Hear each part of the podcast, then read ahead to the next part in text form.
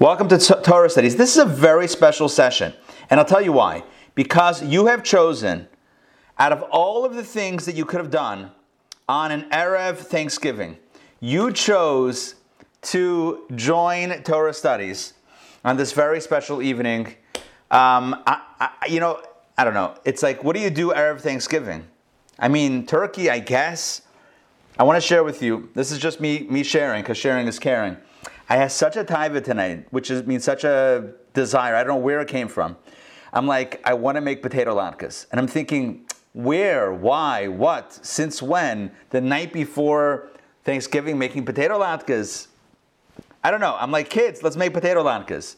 Whatever. It didn't happen yet, but but I'm at some point over the next 24 hours, I have a feeling that potato latkes are going to be made. Maybe it's because a few years ago Hanukkah was on Thanksgiving, and maybe some sort of like thing was, was formed in the brain. I don't know, but I also do know that there's never a bad time for potato latkes. So either way, it should be a good deal. All right, what else did I want to mention? Oh, tonight's class is dedicated to the loving memory of Jeff, Moshe Kraus, whose yahrzeit is today. And for those of you that knew Jeff, uh, Jeff was a very special young man and he was in our community and, and in our in our home and our family with our family for for a little while, um, for a few years or so, and um, Jeff passed away from the disease of addiction a few years ago on this day. And of course, you know, many of you know that Jeff's place is uh, is named after Jeff. Tonight is his today is his yahrzeit, and so we are dedicating tonight's class to the in loving memory of Jeff Moshe Kraus. So let's turn to the Torah portion. This week's Torah portion is Vayetze. And I wrote in the email, for those of you that got the email, I sent out an email uh, not that long ago. The email mentioned something along the lines of the purpose of life captured in six words. And that's really what we're going to talk about tonight. Sometimes you need an entire book a novel, a book. Sometimes you need a movie to tell you the purpose of life. Sometimes all you need are six words. All you need are six words that tell you the meaning of life. And what are those six words? I'm sure you want to know. However, tonight, this is what we will be discussing. What are the six words that tell us the meaning of life? All right, I'm going to give you a clue. Here's the clue. You ready? It's the six words with which our Torah portion begins. Vayetze Yaakov mi Be'er Sheva, Vayelech Harana. Vayetze Yaakov mi Be'er Sheva, that's four. Vayelech Harana, which translate as, and Jacob left Be'er Sheva, and he went to Haran. Now in the English, you got a few more words. I counted in the translation that we have, I counted 10 words, but I'm going with the Hebrew because the Hebrew is a little bit more concise, the meaning of life in six words. So tonight, we are going to unpack the meaning of this first opening verse of the Torah portion, Vayetze. We're going to unpack it on multiple dimensions. And I hope you will enjoy the ride. It's going to be phenomenal. Um, I'm going to begin by sharing my screen with you. Give me a moment while I pull up the, the file to share. Um, here we go. Okay, let's do this. Let's get ready to share the screen.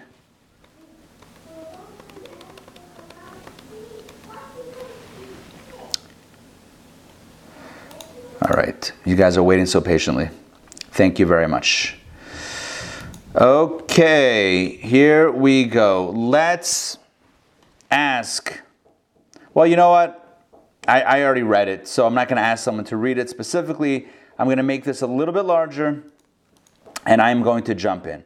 All right, text number one. I love this little caption over here. You see that little header above text one? It says Jacob flies the coop. Yeah, that's what happened. Let me give you the background before we jump into the verse. And again, this opening verse, Vayetzi Yaakov, Mibe'er Shava, Vayelech Harana, 1, 2, 3, 4, 5, 6 in the Hebrew, That's the meaning of life on multiple dimensions. We're going to explore it in a moment. You know what? I'm going to stop sharing. Let me give you the background. So, in last week's Torah portion, what happened? In last week's. Hey, you. Welcome. All right, in last. I guess you want to join, don't you? All right, you can help me teach. In last week's Torah portion, Riva, say hi to everybody. There you go. A little celebrity wave. We have our, who needs the Macy's parade with people waving? We got this right here. Riva, wave. There you go. This is the Riva float. Okay, you ready? Let's go. So, what happens in last week's Torah portion? What happens is, famously, Jacob took the blessings. We spoke about this at length last week or after the class. We we also had a conversation, a schmooze about it. So, Jacob takes the blessings from his brother. The, and the aftermath his brother is a little bit upset. As you can imagine, Esav or Esau is a little bit mm, unhappy to the point that he tells himself, as soon as my as soon as father passes away, I am going to thank you. I am going to exact retribution on my brother. That is what he that's what he that's his plan. Rebecca his mother somehow knows this plan and realizes the plan and the danger that Jacob is in. She tells her son Jacob, You have to leave town. You have to leave town. It's not safe for you to be here anymore. Your brother wants to kill you. Plus, she tells her husband it's time for him to get Jacob to get married, and he should really go find a wife back to, with my family back in, a, in, in, in another country. So, father and mother call Jacob over and they bid him farewell and they tell him to go on his journey to find a wife and again, the, the other rationale for it is, and to escape the wrath of the twin brother Esau. Yes. Um, um, last week um, we did Parsha, and um, it was um, um, um, um, the, um, they had two girls, and and um, he he gave him the wrong signs. Yeah, so, the wrong signs. Yes. So, Is that about the wedding or the or the blessings? The wedding. Okay, that's this week's portion. All right, but we're not there yet. So mm. this is still last week. So last week, Riva's ahead of the game. She's she's already with the signs and the wedding and Leah and Rachel. All right, hold on. He's still single. He's going to mm. find he's going to find the wife soon. So he gets. They send him out of town oh. to escape the wrath of his brother and to find a shidduch, to find a wife. So, that's how the last Torah portion ends. So this Torah portion begins with, here we go. I'm sharing the screen with you once again. I'm going to read text one. And Jacob left Be'er Sheva, which is his home, and went to Haran. And where's Haran? Haran is to the east. And Haran is where his mother's family came from, and that's where he was going to find a wife. This verse, and Jacob left Be'er Sheva, according to Kabbalah and Hasidic philosophy, Chabad Hasidic philosophy, contains the secret of life and the purpose of life on a few dimensions. I'm going to start with one, and I'm going to give it to you kind of, you know, briefly, and then we're going to develop a second understanding. So, what's the first understanding? It says in Kabbalah that every soul begins in a very special place on high. Every soul begins at the highest of heights above, with the throne of God's glory. Even on a higher level, every soul ultimately is a piece of God and a part of God's essence. So the soul originates on a very lofty spiritual level. In Kabbalah, it says that that is signified by the phrase Be'er Shava. Because what does that mean? It means the well of the oath. The well represents a depth where the source of life comes from, right? Water, which is life. I've seen that. Water is life. I've seen the signs. Also yes. in my parsha, um, he lifted the rock off the well. He lifted the rock off the well. You know how? You, look at you knowing the parsha and everything. All right, but again, we're not up to there yet. So Be'er Sheva means the well of the oath. The well is the source. Every soul comes from the source. Sheva, the oath. What, what's the oath? So you may know this from the book of Tanya if you've studied Tanya before. You know what? Unmute yourself if you know the answer. What does every soul do? What does every soul do before it comes down to earth? What happens? What happens? Who's got it? It forgets. Forgets, forgets. It forgets, yes, good, but what happens also before good? What, what else happens? it takes an oath. Every yes, excellent. Every soul takes an oath. And and the Talmud discusses the oath. What's the nature of the oath? The Talmud says every soul is told, be righteous. Yes? Yes. Do not be wicked. Yes? Yes. Or no, depending on how you want to answer that. I always struggle. Do you say yes to a no question to a no thing or a no to a no?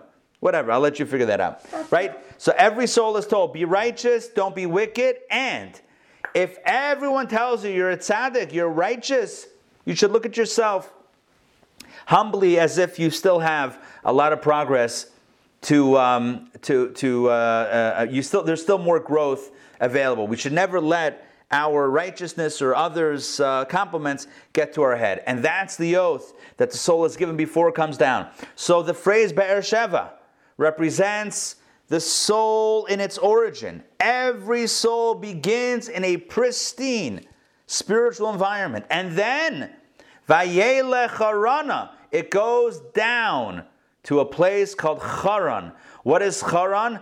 Charon Af Shel Olam. It is the place of anger within the world. Charan was a wicked place back in the day, and it represents the evils, the evils that exist in this world. Every soul is sent from a place where there's no evil into an environment where, unfortunately, or depending how you look at it, there's opportunity to, uh, to withstand the temptation, but for better or for worse, a world that is charan, a world that represents evil.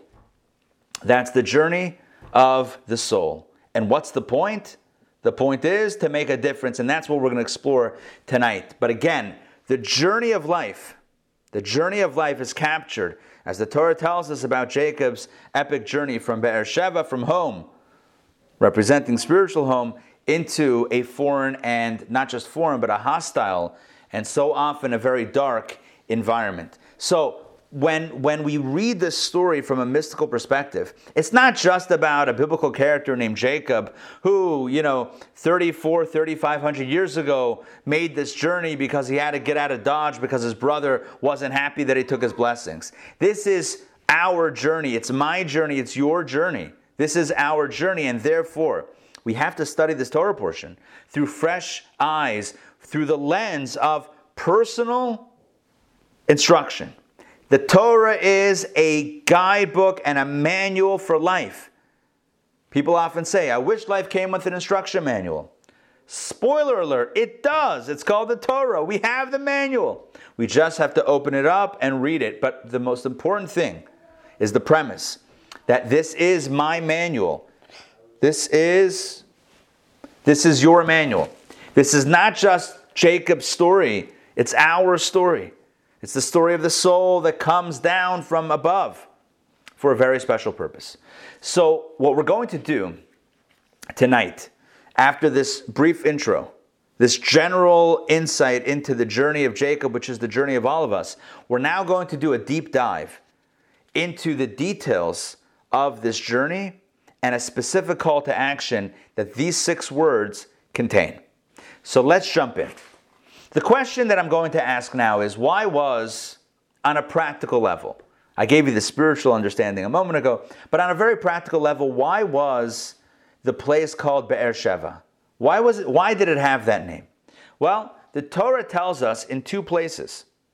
Prior to this, uh, to this verse, the Torah tells us how that city got the name Be'er Sheva.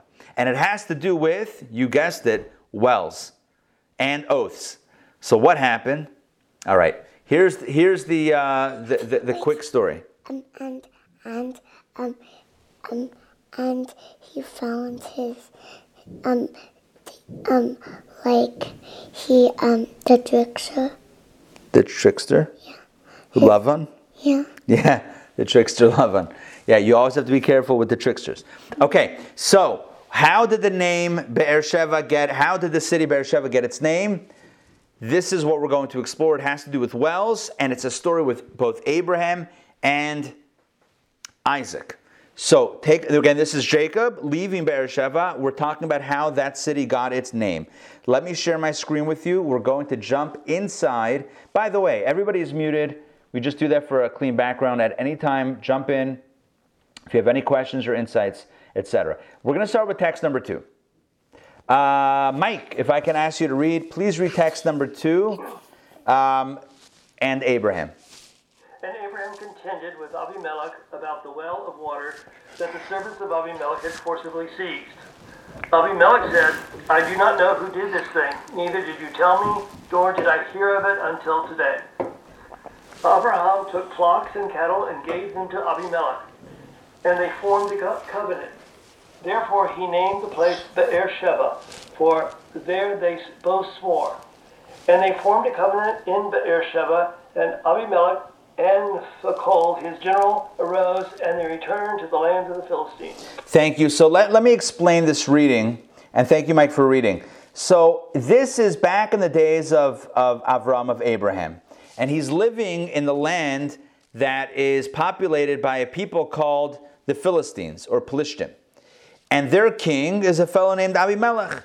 And Abimelech was or his servants at least, were stealing the wells that Abraham's servants had dug. And so Abimelech comes to Abraham and they begin schmoozing, and Abraham says, You know, I have a little bit of beef with you guys. What's the beef? The beef is because, look, we're digging wells, we need the water, and your guys are coming and taking the wells. I mean, you can't like take a well and run, but they're somehow taking control over the wells. I mean, that would be yeah, well. So look, you're taking the wells, you're claiming them as yours. This, this, this, can't, this can't go on like this. It's not, it's, it's, it's nishkasher. It's not okay. So what happens? Avimelech says, and this is, by the way, his famous line. Throughout Torah, he always, I had no idea. He's the guy, he's, in, he's, in, he, he's at the head, he's the boss, but he has no clue. Now, does he really not have a clue or does he just use that as an excuse?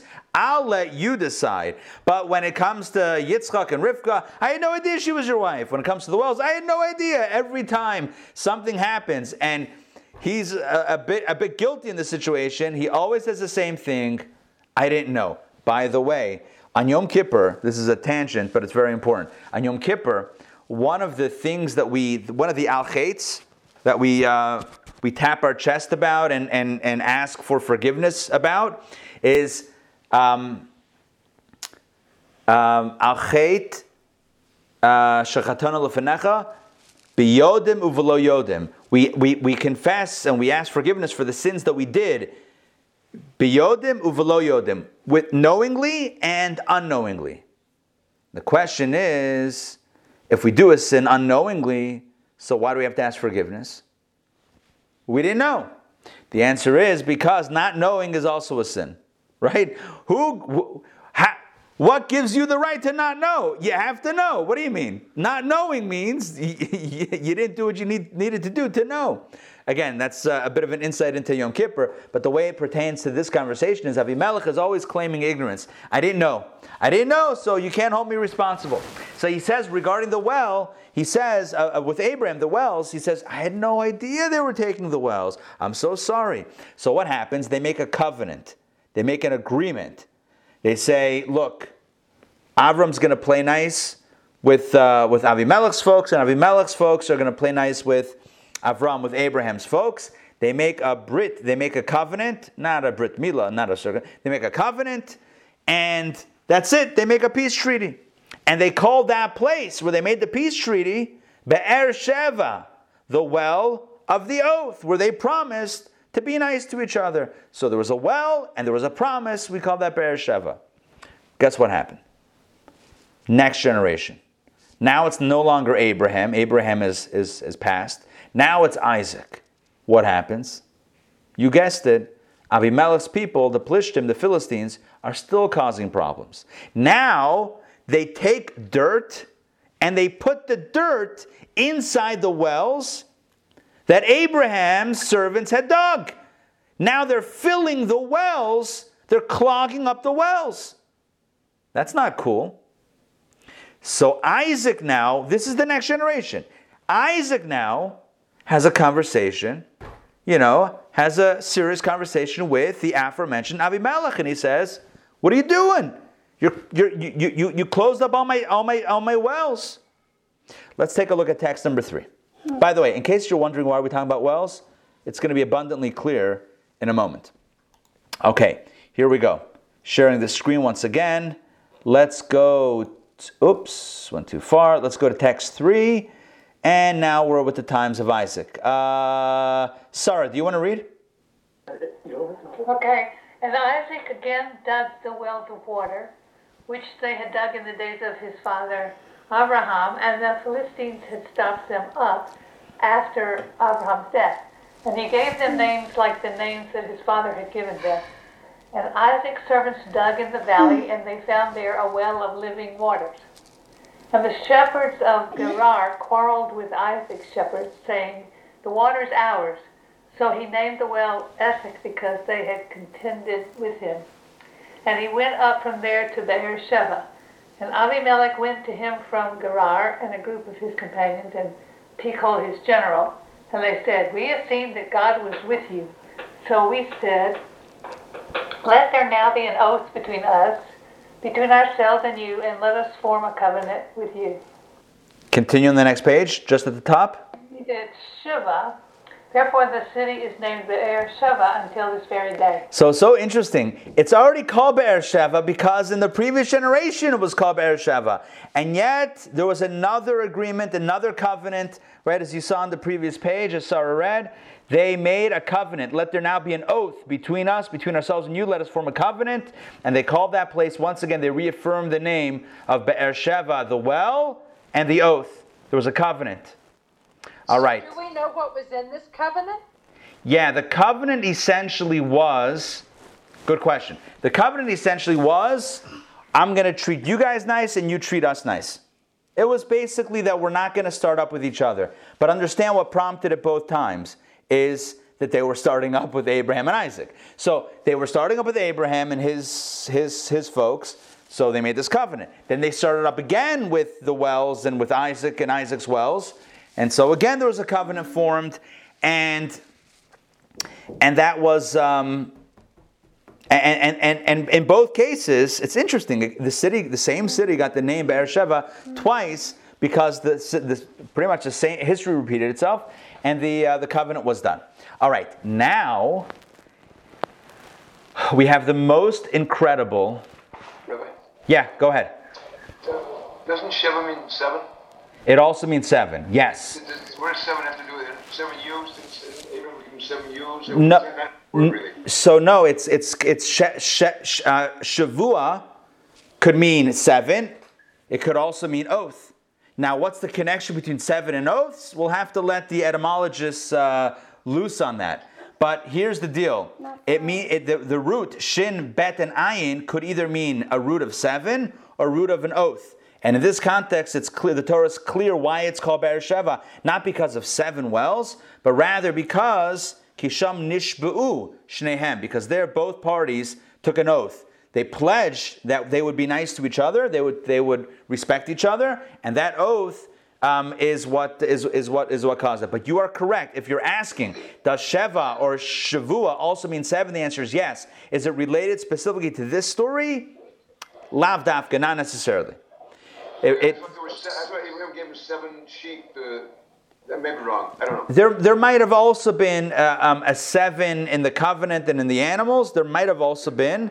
Okay. But the main thing is about the oath. Either way, though, the bottom line is that this represents the space, the place where the covenant happened, which leads the Medrash to say the most remarkable. In, oh, yeah, Joy, go ahead.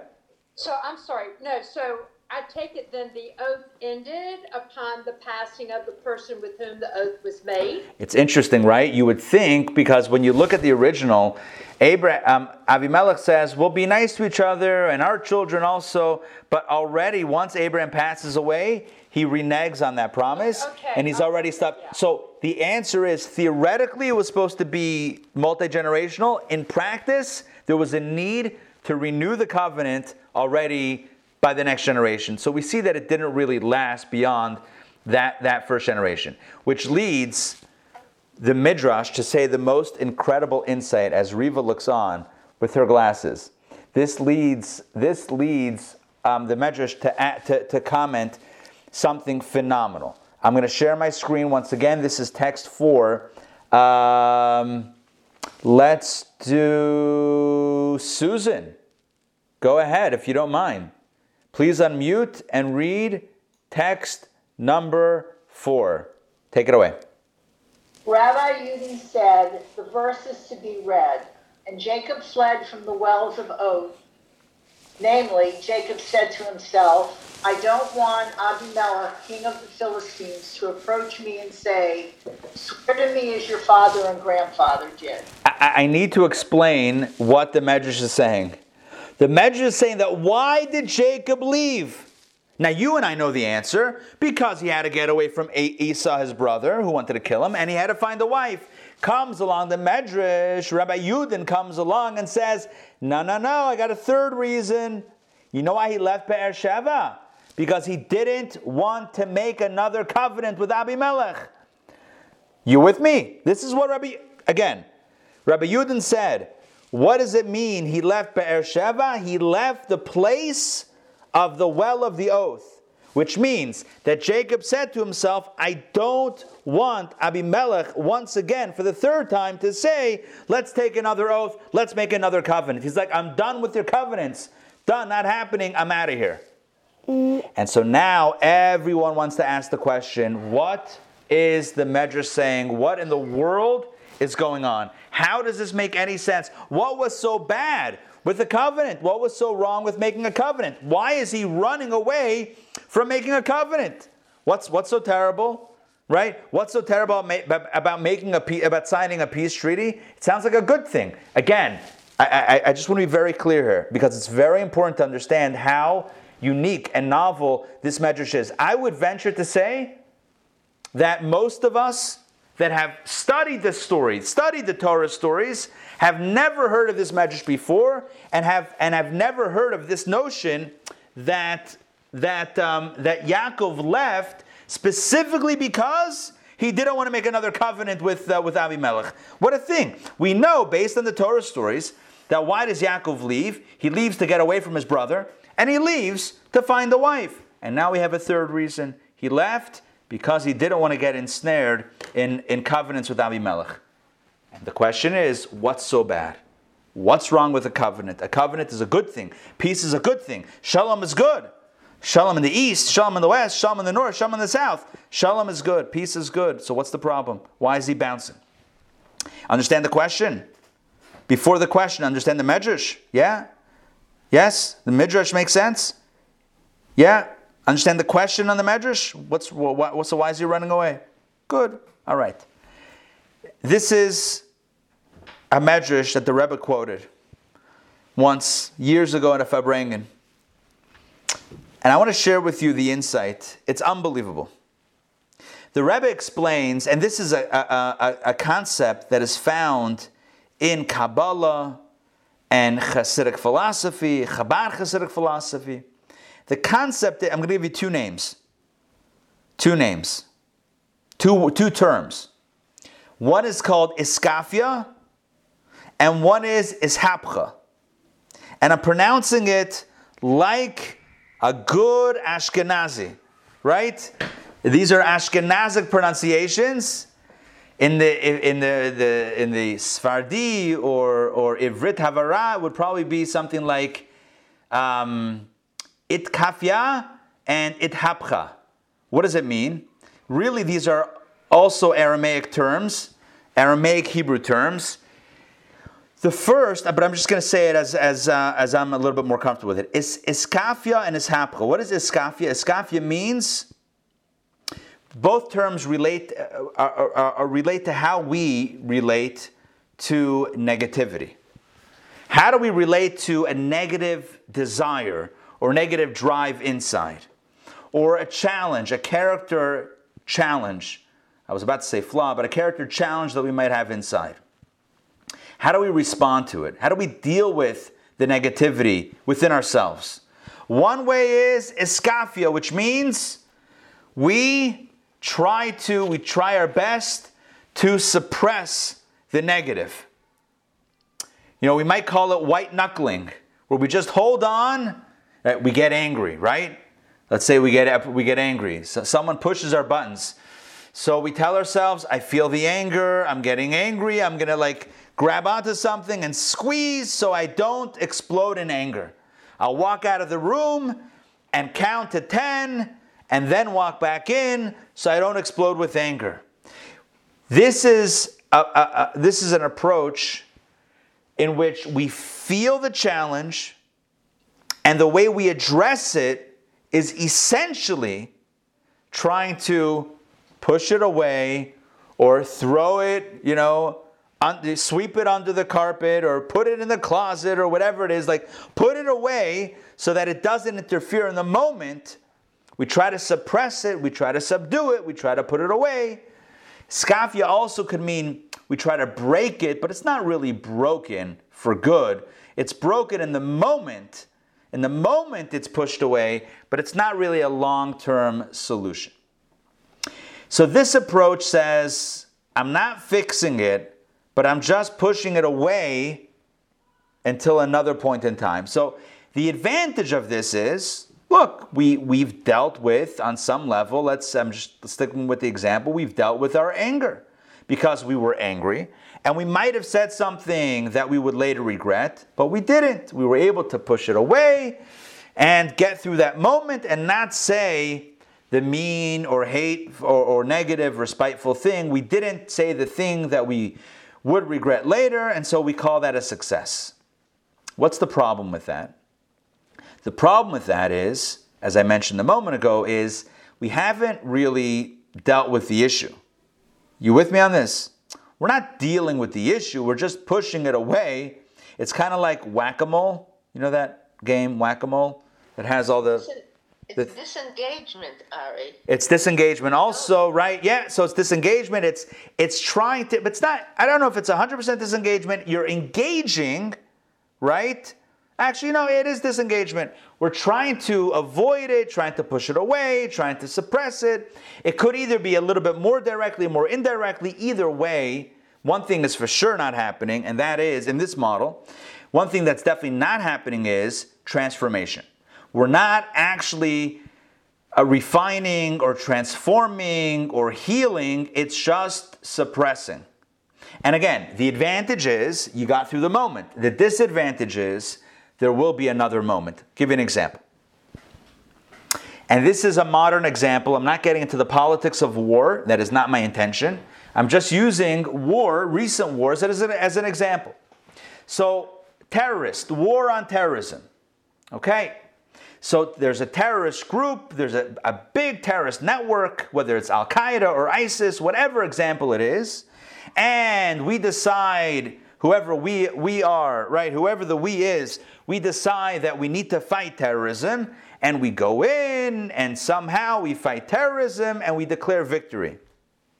Okay, so I'll ask you a question Is it really victory or is it pushing aside and pushing to corners and at some later point, right, it could spring back up? In other words, the question if how effective was it the proof is in the pudding. If at a later point the same issue is still there, it just means that in the moment when it wasn't there, you just covered it up, or you just put it, pushed it away, or you just jumped over it for a moment, or you just ignored it, but it really, you really didn't deal with it. You just, you know, pushed it aside for a little bit. It's called putting a band-aid on a problem. It's putting yes, it's putting a band-aid on the problem. So what's so here's here, here's what it means. You're you're feeling eh, when we talk on a, on a, on a Hasidic level, uh, from, from, a, from a spiritual perspective, when I say Hasidic level, from the perspective of Hasidic philosophy, we can, you, we can speak about this in terms of our drive, general drive toward materialism, Right? I mean, I spoke before about dealing with anger and specific issues, but in general terms, it would be our struggle toward being pulled into materialism as opposed to higher pursuits. God didn't put us here to indulge in sushi and steak. No. God put us here to do something a little bit more meaningful. But what's the problem?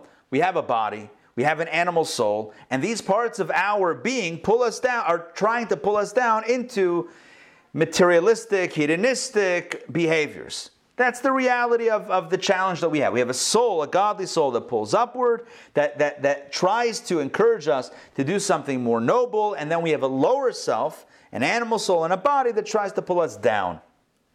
So, the Alter Rebbe describes this in Tanya. He says, Life is a constant battle for the Beinoni, for you and I, constant battle between these two forces the force pushing us, pulling us up, and the force pulling us down.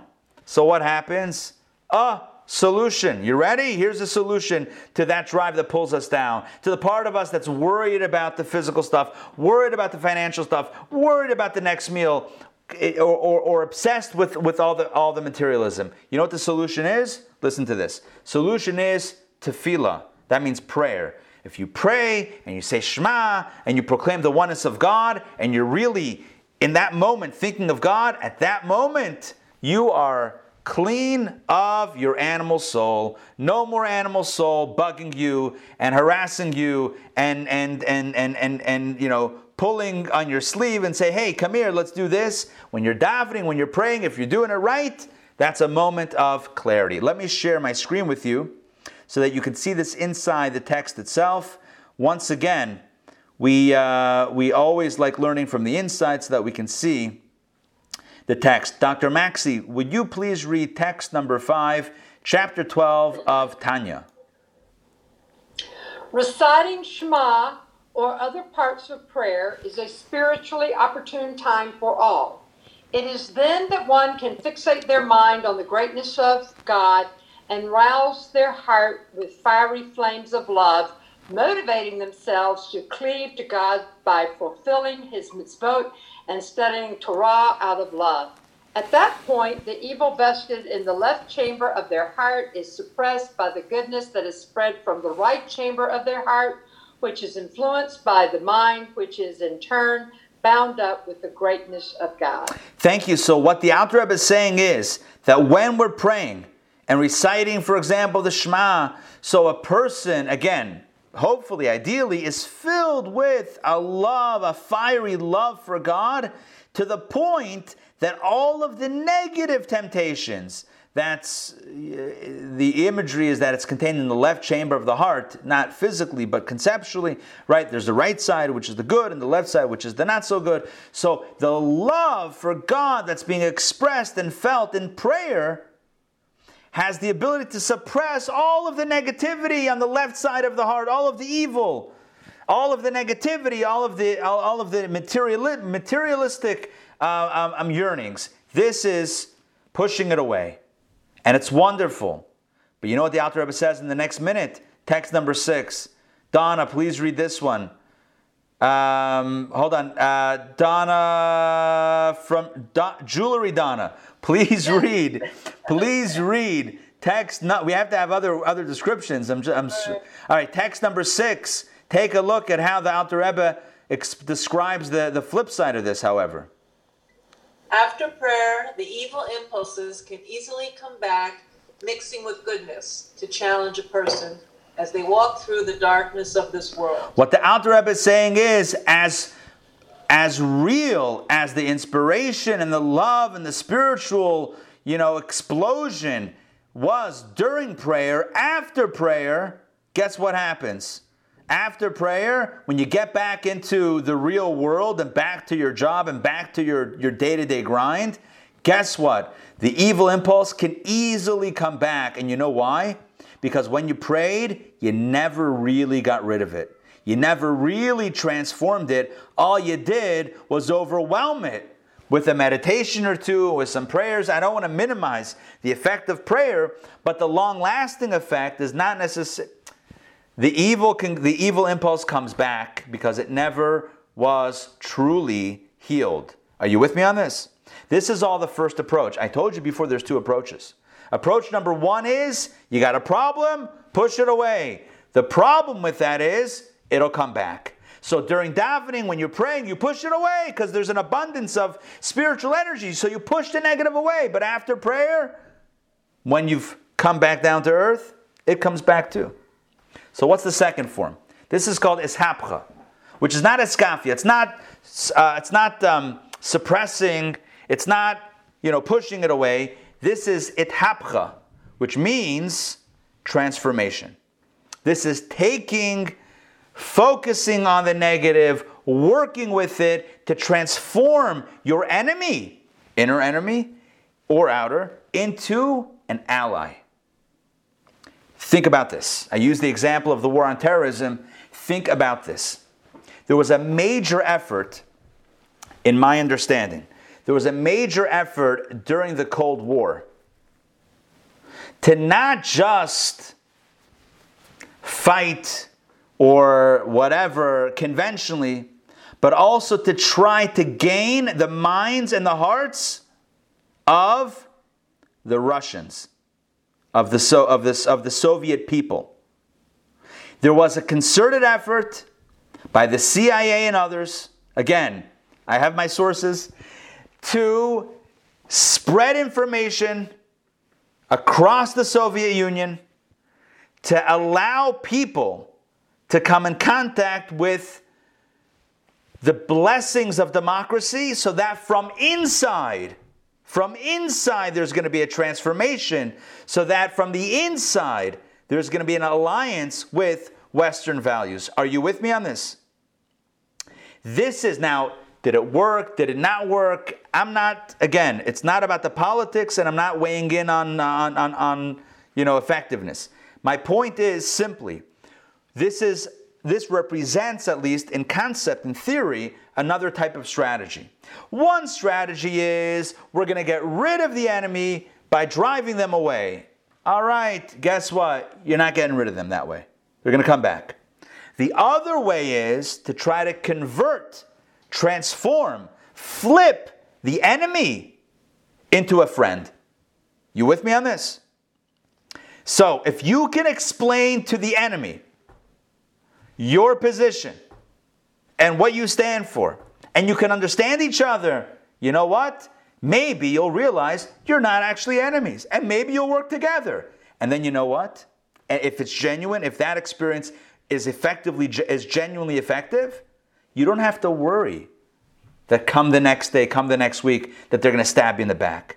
You know why? Or they're going to come back, you know, and, and antagonize again. Because you're on the same page. As much as this is true externally, where we don't have that control, this is even more so internally when we deal with our own stuff. There are two forms of dealing with our own inner challenges, our own inner personality challenges, and, and, and midot, the, the, our character traits that need tikkun, that need fixing, that need repair. One is we override them. We get angry, we take deep breaths, and we make sure we don't do anything that we would regret and we move on. But you know what? The anger, there's going to be another situation that brings the anger again. Unless we go to the source, unless we go to the core and try to heal it from the inside out. That's the So, only Rabbi- way. Yes, go ahead. So, I, I have a question going back to the um, what we are the what we are studying about the wells and saying forget it I don't want to deal with this guy anymore. So it sounds that he did not do that. He just said So hold on. I, I, I, I, know you're trying to connect it back with the story. I'm gonna, we're gonna connect it in a moment. I first want to want to develop this a little bit, and then we're gonna trust me. We're gonna we're going right back to the story and why Jacob says I'm not doing this again. But we're gonna get there in a, in a, in a moment. I want to show you some texts that bring out that express the second approach, which I think you'll find really really beautiful. This is text number eight. Let me share my screen with you once again, and let's do this. Here we go from Pirkei Avot, Ethics of Our Fathers. Um, Steve, would you like to read? Please unmute yourself. Steve, please read text number eight. Who is mighty? He who conquers his evil inclination. As it is said, he who is slow to anger is better than the mighty, and he who rules his spirit is better than he who takes a city.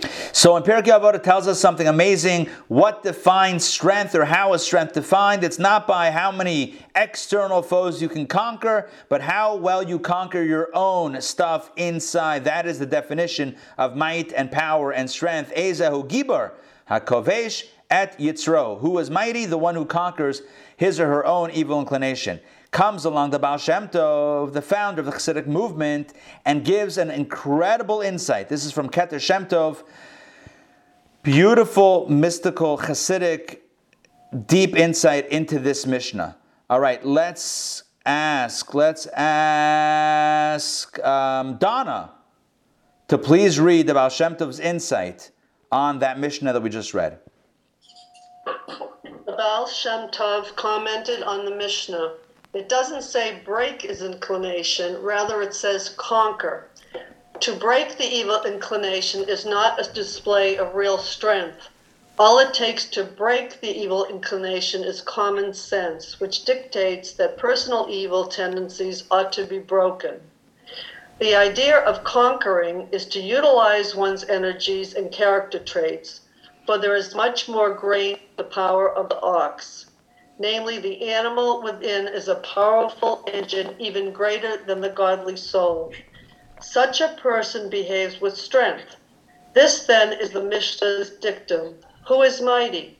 One who appropriates the force of his evil inclination and uses it for holiness. Thank you. Look at that. Look at that insight. It's unbelievable. The Baal Shem Tov said it's no big deal. Now it is. Trust me, it is a big deal. But he says it's no big deal to break your evil inclination. To say, you want it, you're not getting it. You want to do this, you want to do that, not happening on my watch.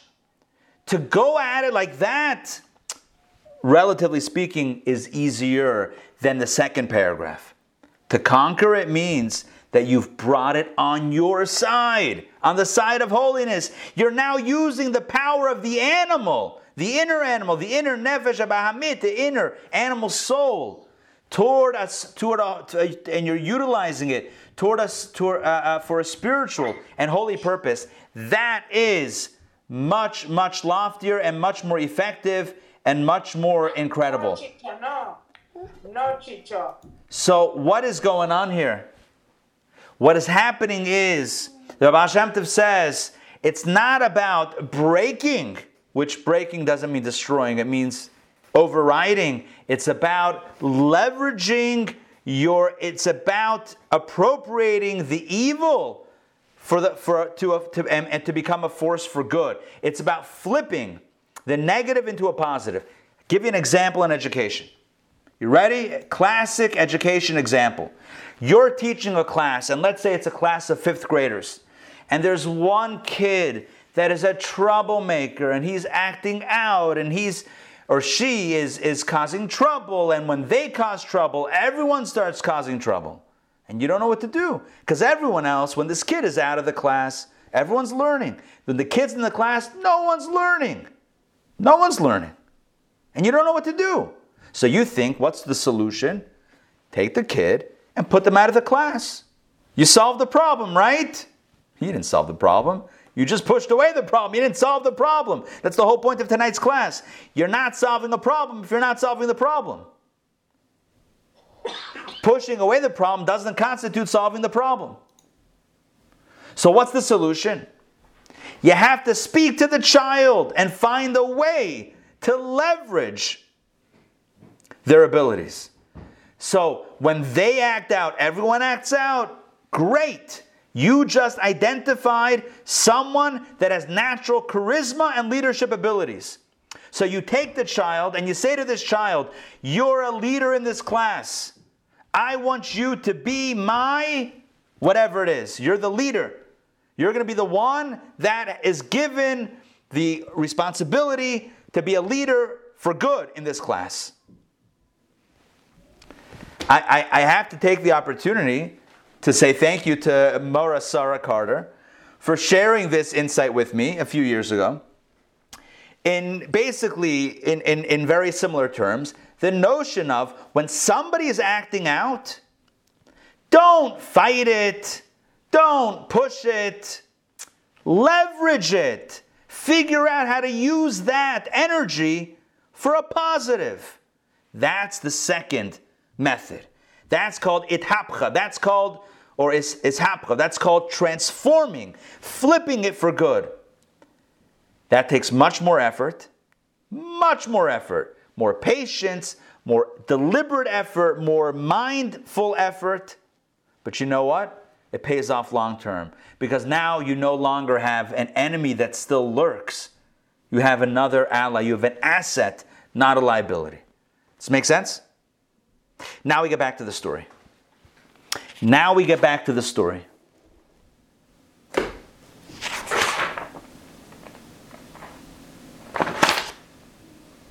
Before we get back to the story, there's an insight that, that's in this class that I want to quickly mention.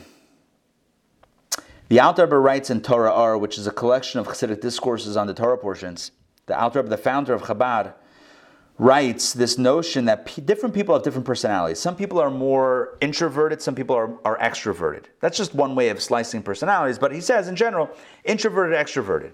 So somebody who's a more introverted personality, sometimes it could lead to more sadness and and uh, it just it could lead to you know some some what we would call like negative character traits but it's also conducive a more introverted character toward academia and study right? I mean, again, there's no hard and fast rules, but somebody who's a little bit more introverted might find themselves, you know, a bit uh, more studious than, than, than not.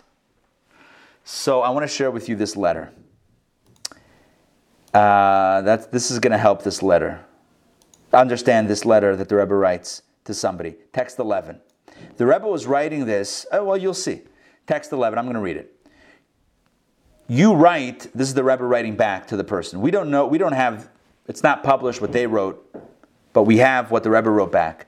You wrote that you're besieged with melancholy thoughts. Um, in the Hebrew, it's called marashchora. Yeah. Mel- mel- melancholy, melancholy thoughts. Though I find this somewhat surprising if it is happening, well, you know what is stated in Torah Or. Melancholy, melancholy can also drive rigorous study, especially, especially Torah study. In other words, if you find yourself more introverted and having more serious thoughts, so instead of them turning into sad thoughts, harness your introverted personality your more analytical personality, instead of you know working against yourself, channel it into Torah study. Again, this is but one example, one example of taking a trait that otherwise we might construe as negative, we might think of as negative, and utilize it for the positive. And now we can get back to our story with Jacob. I taught I mean, at this point you should have the answer already, right? Abraham and Abimelech. Avimelech is a thorn in Abraham's side, in Avram's side. His he claims he doesn't know. Sure, he's the king. Of course he knows. Of course he's, he's the boss. He's in control. And they're, they're causing problems again and again and again. So they make a peace treaty. All right, we're not gonna we're not gonna um, we're not gonna mess with you. You don't mess with us. Fine. And then Abraham passes away. What happens next? What happens next? What happened in the next generation? We talked about it before. Is Abimelech cured of his of his antagonism or not? Yeah, and that's again. It doesn't. He comes back again. What does that represent? That represents you made a deal, you made a bargain, you said it's yeah, you pushed it away. You pushed it away. All right, we're not gonna. You don't start up with me. I won't start up with you. But did you did you address the problem? Did you flip the evil to positive? Did you flip it toward good? Did you transform the enemy into an ally? Yes, it's called a treaty, it's called a covenant, but it wasn't a transformation. How do I know it wasn't a transformation? Because he stuffed up the wells again. That's not transformation. That means you didn't transform it. And so there's another treaty with, with Isaac. And you know what? It still wasn't better. And so this is how the Rebbe explains the story. So Jacob says, I'm leaving Be'er Sheva. I'm leaving this pattern of making deals and nothing changing. Because to make a deal that pushes away the problem temporarily is nishkain deal, as they say in Yiddish. It's not a deal at all. It's just a distraction. Nothing's happening. Nothing's transforming. He realized that Abimelech wasn't ready yet to change. Because when it comes to somebody else, you can't change them unless they're willing to change, right? He wasn't ready to change. So there's no one to talk to. So he said to himself, I'm not going to make the same mistake again to think that I'm gain, making progress by just pushing the problem aside until it comes back again. There's no point. So he leaves Be'er Sheva. He leaves the modality of making deals, of suppression, suppressing the negative, but not really addressing it. He leaves that pattern and goes to Charan. And in Charan, he embarks on a journey to transform the world around him. How does that actually play out on the ground? How does that literally play out with Lavan, with Laban, with his uncle slash father-in-law? How does it play out later with Esau, with Esav, when he re, re, um, when he reconnects with him? That you have to stay tuned for all the stories as they unfold in the next Torah portion or two. But the point is, this is the way the Rebbe explains it, and I'm going to share with you the text where we see this insight in black and white, and, and um, well, I'll put up on the screen. The, the, the idea here is that Jacob says the first method is not sufficient. It may have been the best that could have been done in Abraham's times or in Isaac's times, but now we're ready for the second path. We're ready for transformation. And now with Abimelech, he's not ready, but we're going to go to Haran and there make a difference. I told you before that this also represents the grand journey of the soul from heaven down to earth, right? This journey of Jacob from, from his father's house to Haran represents the journey of the soul from its father's house or her father's house. The soul is spoken of as feminine terms into this world. Well, what's the purpose of this world? Not to delay negative and not to not to survive the negativity, but to transform the negativity into positive. It's to leave the deals and to make the change. Let me show this to you inside and we will then wrap up the class. Here we go. Um, let's take a look at text 12. I'm going to read these texts now. Text 12. The, the Rebbe uh, um, uh, contrasts Abraham and Isaac's uh, avodas uh, spiritual service with Jacob's. They made the deal with Abimelech and he didn't. Abraham and Isaac's service was such that the forces of evil were repelled so they shouldn't be an obstruction, but they were not transformed to holiness. In other words, for the moment, temporarily, they were out of the way. Temporarily, we have a deal, we have a covenant, we have a bargain. We made a deal, you don't bother me, I don't bother you. But you, didn't, you never transform Abimelech into a friend. He's just, for the moment, not going to bother you.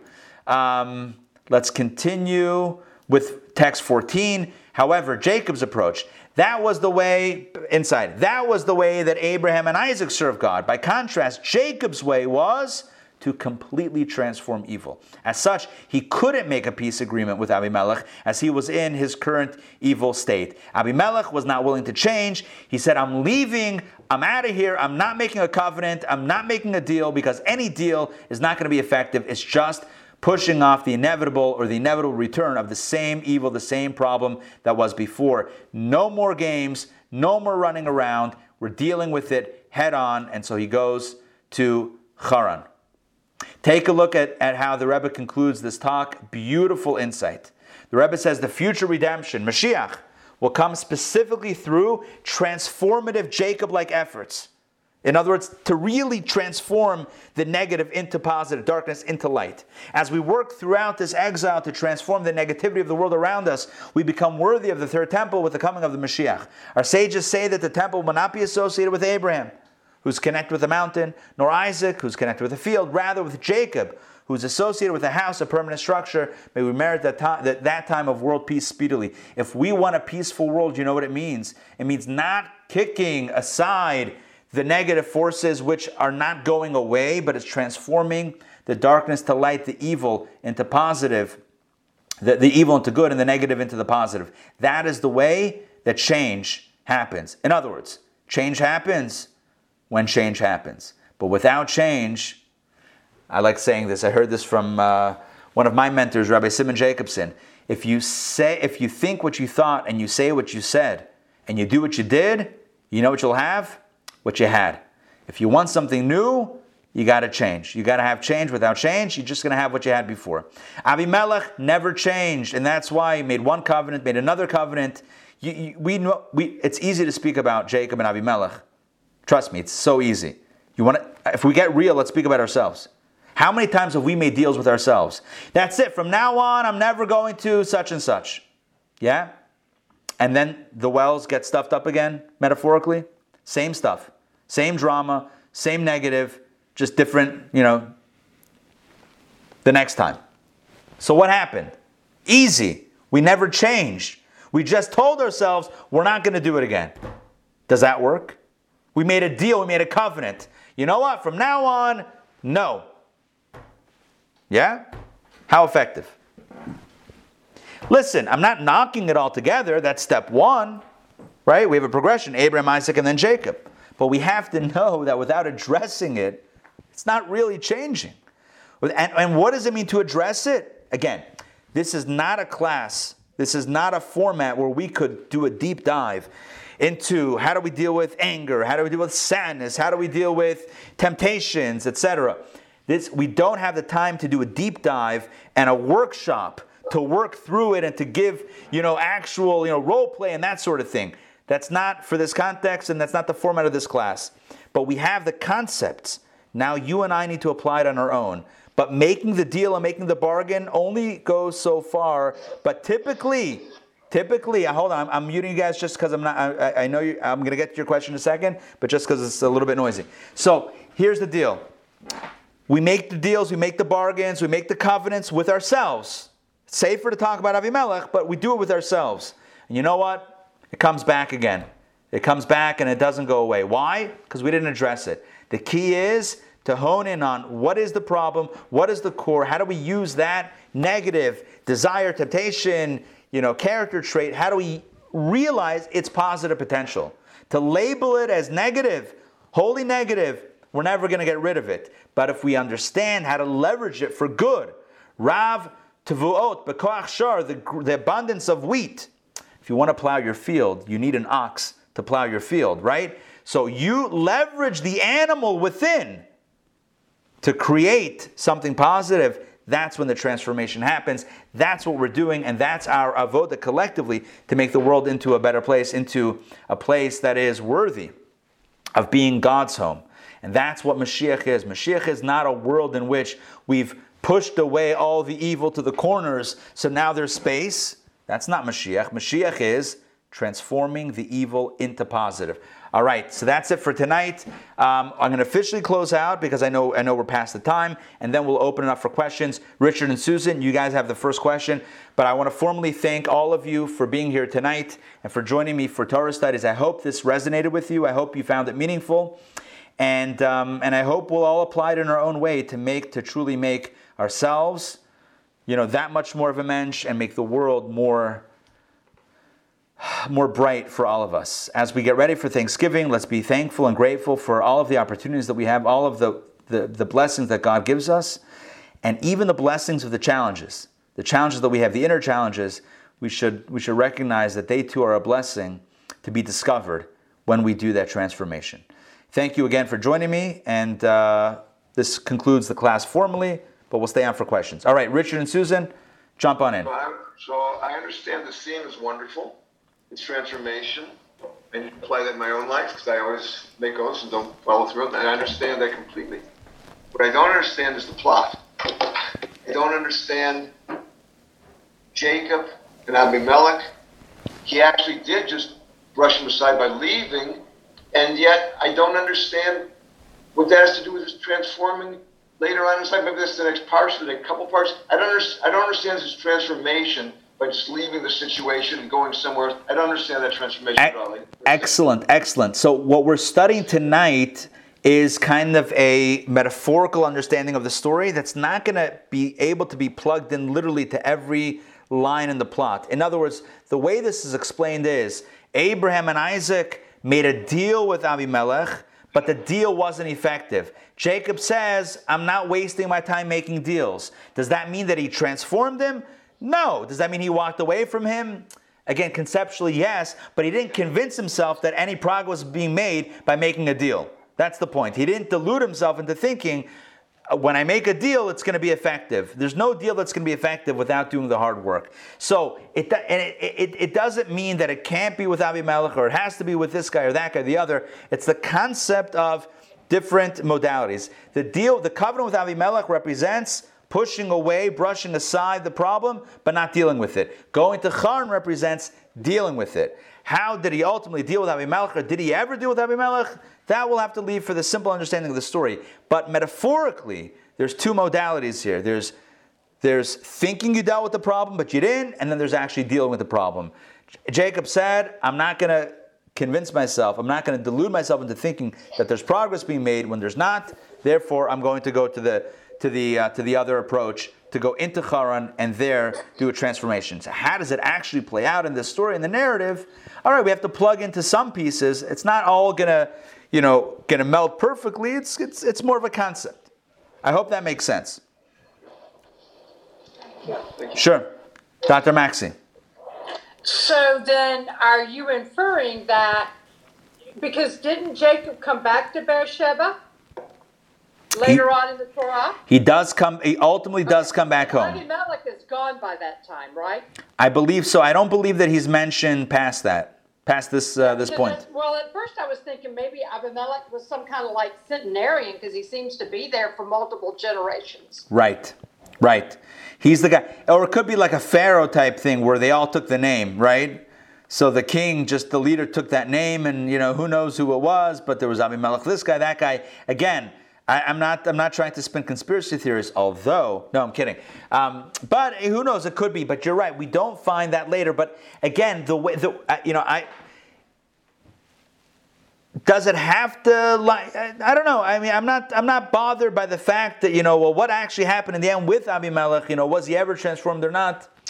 It, it's more of the concept. It's more of like it's two different approaches. And by the way, it's very important to, to emphasize that this is not to discount or, or completely um, disqualify the former approach. In other words, the, the approach of, of Abraham and, and Isaac, i.e., the approach of Iskafia. Sometimes you're just not ready to deal with it and transform it. And you know what? Pushing it away is the is the is the is better than indulging in it, right? Putting, pushing it away is better than succumbing to it. So that's a first step. But the point here is, it's just the first step. And the, the second step that we should be looking toward is to actually deal with the problem. There's a wonderful commentary along these lines. And again, how they all fit together, it's, it's not necessarily going to fit together like a glove. That's what I was saying before. But I'll give you another, another, another plot line to think about. So the Torah tells us that after Jacob spends time in Haran with Lavan and gets married and has a bunch of kids, so he leaves and he goes back home. On the way, going home, he, he meets his brother, who a few decades prior, about 20 years prior, wanted to kill him, as you recall, and now they finally are meeting up again, and Jacob is scared. He doesn't know how Esau still feels. He doesn't know how Esav you know, what, what type of anger he still harbors. He hears that he's coming at him meet, to meet him with a bunch of people, and, and, and he's very concerned. He sends him gifts. He prays. He divides his camp for safety, safe, uh, strategically. Ultimately, what happens is they reconcile. But the Torah tells us something very mysterious. The night before they meet, Jacob crosses over the river. You, you know, remember this one? They crossed over the river, and then Jacob goes back to retrieve some things that he left and he wrestles with a mysterious figure all night until the crack of dawn. And our tradition tells us it was an angel. And what happens at the end of the struggle? What does the angel do? The angel realizes that he can't defeat Jacob. Yeah, what does he do? He Dislocates his hip. dislocates his hip. He strikes him in the leg, dislocates his hip, and Jacob walks with a limp. I want to share with you an, an incredible insight. There's a commentary, I forget which one, that says, why, why did this happen? Why did the angel do this? Because the angel didn't want Jacob running away from the confrontation. The angel didn't want Jacob running away from the confrontation. He ran away from Esau years ago. He ran away from Laban. And now again, he was concerned maybe Jacob's modality is flight. So he says, That's it. Even if you wanted to run, you can't. you can't run with a dislocated hip. You need some rest. So it's going to happen. The confrontation is going to happen. Now, how does that fit in with this that says that from the beginning he was trying to uh, encounter evil and transform it? It doesn't exactly fit, but it still represents the notion of dealing with the problem and not just brushing it away. And so, again, whether it's this story or whether it's a story that happens 20 years later, it's the same nakuda, it's the same thing. Now, which one is correct? Shivim panim la Torah. There's 70, 70 ways of understanding Torah. So pick one, pick all. I choose to pick all, all of the above. Everyone has a nuance, and they're all true in their own way. But here's the point there's a way to ignore and brush aside and, and, and, and pretend like it's not and tell yourself it's better, but it's not. Or there's a way to deal with it. And the only way to deal with it is straightforward, head on, to do the work, to confront what you don't want to confront, and to actually deal with it. With Abimelech, again, getting back to our story, he realized that was not, was not going to be effective. So he left and he went to Haran, where he was going to engage head on with what needed to be engaged in. Karen. Um, two things, or three things actually. First of all, refresh my memory. Just when he, when Jacob wrestles with the angel, was it, was it the wrestle with the angel or the climbing up the ladder that um, created a, a, an awareness in Jacob where he can he he there's I just remember having a Torah study and it was so revelatory, but I can't remember the specifics. But but continue continue. We had a, he had a um, a realization that what or what? All of a sudden he were he it was almost like he returned to self where he he um, he he he he knew who he was. Yeah, that's a core. I, I believe there's an insight about that with um, not the dream, not the ladder. When he left, the, the ladder, the dream and the ladder, Jacob's ladder is out. The, the narrative that we discussed tonight. When he left his home to get away from you know all that stuff, to leave his home to find a wife, he lies down and he has a dream with the ladder. But I believe what you're talking about, if I'm if I'm correct, what you're talking about is when he encounters the angel of Esau and he fights with him and he wrestles with him and then he sends him the gifts. It was basically a an acknowledgement that I don't want your gifts. Take kach, he says, take your birchasecha, take your blessing. He says, that, he doesn't say take my gift. He says, or take your gift. He says, take your blessing, which means, on, according to some commentaries, that he was giving the blessing that he had taken back because he got to know what his true path was. His true path was, again, Shivim Panim la Torah. So if you're taking the JLI course right now, Secrets of the Bible, don't listen to what I'm about to say. But he was embracing the spiritual path that was always meant to be his and giving back the materialism, giving back the cows and the sheep and the goats and the other things. Kaches berchasecha, take your blessing back. I know my role, you know your role, and that's it. How does it fit with Secrets of the Bible? I told you not to listen. For those that listen and now are wondering, I told you not to listen, I warned you. Fine, if you listened, it's on you. Right? Okay, so that's that. Um, but yeah, does that does that does that ring familiar at all? No, I mean I just feel like so much, like all of this is such you know so much a part of Jacob's journey. You know, I, the the um, this is just one more element in his journey, which which if you look in terms of purpose in life, you know there is there's there's this continuous journeying which starts with abraham when god tells him lech lecha, you know return to return to yourself. And um, i'm just i'm just kind of curious you know why like i know why abraham left home and headed in his direction because he was headed out to you know to to educate idol worshippers. Um, it, to a, at a place where idol worship was rampant. But but why Haran? What was it about Haran? Number one. What's interesting is we skipped a text from the uh, I forget which Hasidic master. We I, I skipped through it. It's a text that said that notwithstanding all of the transformation, all of the accomplishments of Abraham, by the next generation, no one was left. You just mentioned that Abraham was educating idol worshippers. How many stuck around in the times of Isaac? How many followers, how many chassidim of Abraham stuck around for the next generation, and the next generation, the next generation? None. None, because he ne- he didn't make the transformation.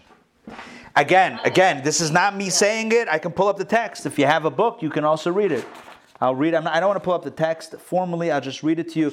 Isaac Humler. He says Abraham successfully impacted the world, imparting the message that God is the master of the universe.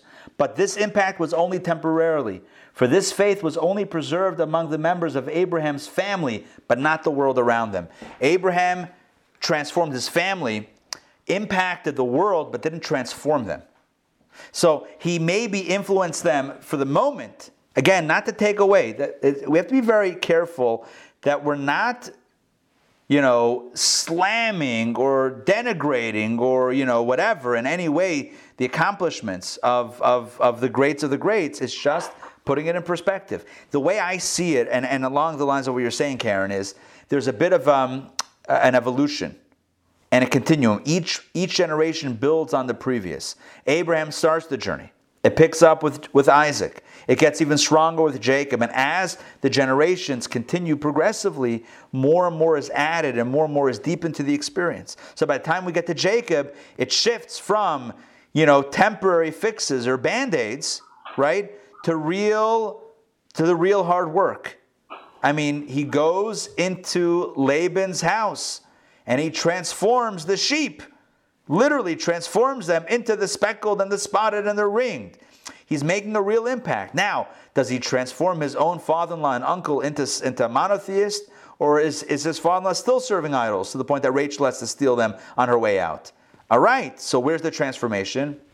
Again, it's a concept and we have to figure out the best way to plug it into the story, but there's got to be a way to plug into the story. So that's the homework. How do we plug into the story? And I'll leave you to do that. But uh, but but then could, the point is that it's the way I see it is, it, it, the, the story deepens as it goes on. But Haran was not, there's nothing specifically significant about Haran. Charan, it's called Charan because Charon Af Olam. It's the place of God's wrath. It was a very, it was considered to be a very unholy place. So going into that place and creating a transformation, it's not a bad, it's not a bad thing. But the question is, where's the transformation? Where do we see the transformation? Okay, so we have to think creatively and study more Kabbalah and Chassidic philosophy to, to realize where in that experience did the transformation happen. Rabbi Sollish? Yes. Real quick, I think it was in celebration of one of the yahrzeits of the Rebbe, and you had that big, beautiful um, thing about him. And at one point, a mother comes to the Rebbe in tears about her son, that he's left the fold and he, he's just being awful. And can the Rebbe please help? And she's crying, and the boy is sitting there, maybe like in his early teens or something. You remember that? A hundred percent. The Rebbe asked the boy, "Do you listen to what your parents say?" And he said, "No." Do you done it? He said, "No." The Rebbe says, "This boy is honest. He's going to be fine." Yes. Emes, Erez emes. He said, This boy speaks the truth. And this guy tells a story decades later, and he's crying like a baby. He said, When the Rebbe said that I speak the truth, that was it. Sarah, continue. Yeah. Isn't that a, a classic example? Transformation. Yeah. Transformation. You can kick him out of the school. He was kicked out of every yeshiva. Every yeshiva had him, and they said, doesn't fit the system. Doesn't fit. If he changes, whatever, but doesn't fit the system. And the Rebbe was able to, to, to transform. It's, uh, it's, thank you for sharing that story. I actually saw it recently, so it's a, a little bit fresh in my memory. Not that I remembered it in the class, but, but yeah, he, he was so proud. He was so proud of his defiance until the Rebbe said, Erzakt emes. He tells the truth. It's a heavy story. It's a heavy story. There's a way. There's a way to transform. There's a way to do it. There's a takes. It takes. It, it, it it's hard. It's the harder path, but there's a way. Bev, Um, what are those two words? How do you spell them? I'm gonna write them in the chat if that helps. Um, Hebrew or in English? In Hebrew? do you want them in Hebrew or English? Hebrew, so I can see the shorish. Uh, it's going to be Aramaic. It's it's not. I'll write it in the Hebrew, but it's a little bit more complicated. I have to pull up a Hebrew keyboard. Um, okay. Just tell me. Okay, it's Aleph. The first word iskafia is Aleph, Saf, Chaf, Pei, Yud, Aleph. Okay. Probably because it's Aramaic, iskafia. And the other word? It's Hapcha. It's Aleph, Saf, Hey, Pei, Chaf, Hey. Okay. And um, and I was thinking of two other transformations: is Pinchas and Levi. Pinchas was after he used the sword, he was given the um, the responsibility of bringing peace. Um, yes. Oh, so you're talking about transformation. Yeah. So Pinchas and then and also Levi, um, there was transformed to be the Levium. Yeah, Levi, who had one of the two parties, it was Shimon and Levi, who destroyed Shechem, destroyed the city, and they become the uh, the bearers of the torch of peace and love. Correct transformation. It's a harder path, but that's it. By the way, I wrote it's it's it it it kafia and it hapcha in the Okay, I see it. in the chat in English. Pleasure. All right, it's great to see everybody. I have a joke, Ari. I'll tell it to you privately. All right, awesome, good. I can't wait. It's about it's about Harana. All right, all right. We'll, we'll talk offline. All right, folks. It's great to see you all. It is wonderful. Have a wonderful Thanksgiving, and um, and we'll see you all. Take care. Lila Tov. Pleasure. Have a good night. Thank